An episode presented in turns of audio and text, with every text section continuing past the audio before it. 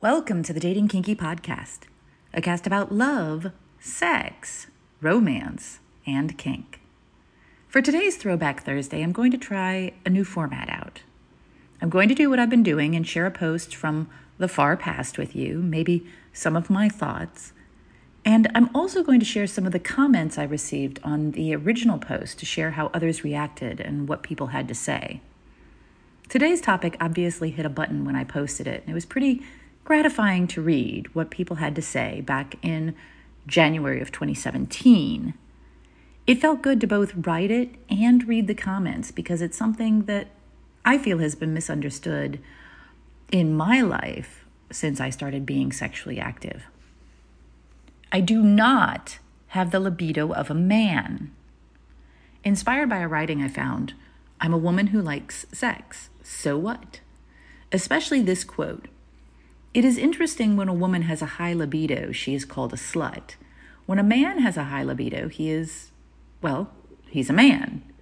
Even women who have higher libidos will say they have a man's libido if they are very sexual. We need to look at ourselves not as women with the wrong libido, but as women with uber bad ass libidos.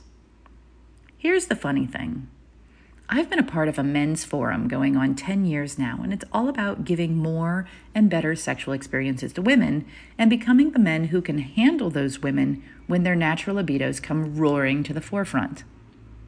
Let me repeat that for emphasis.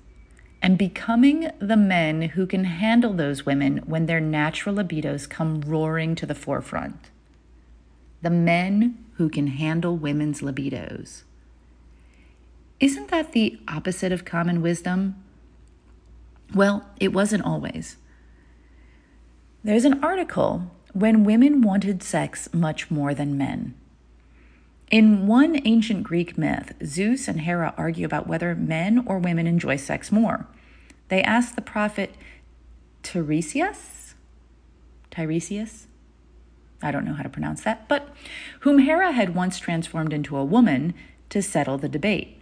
He answers If sexual pleasure were divided into 10 parts, only one part would go to the man and nine parts to the woman.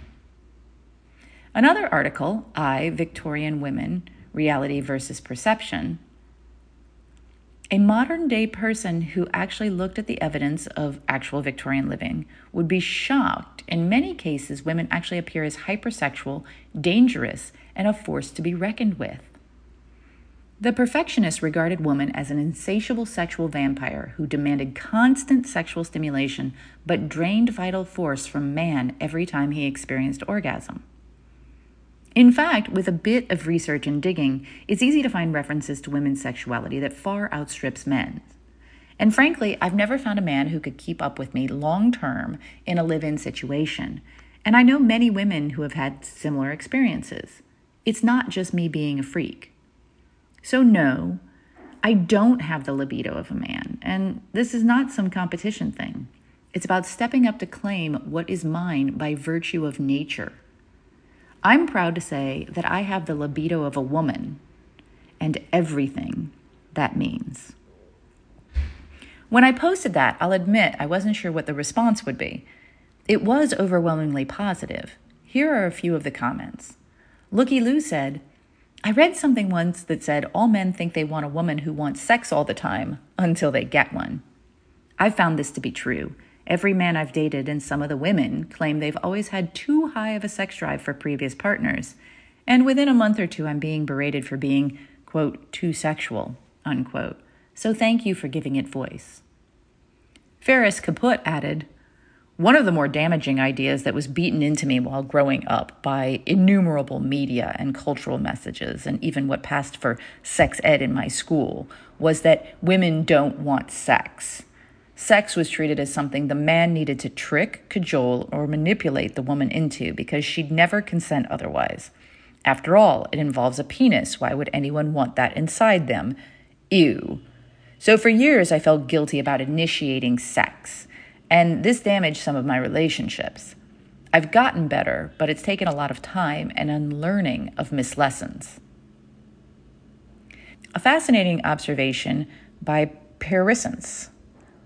One of several reasons why the primal female was so feared and suppressed. Little Britches said, Very awesome way to view it. I get caught up in telling people I have the libido of an 18 year old boy on steroids and testosterone, but you're absolutely right. I have the libido of me, a woman. Booyah! So much love for this. What are your thoughts? Do you believe women have a lower libido than men?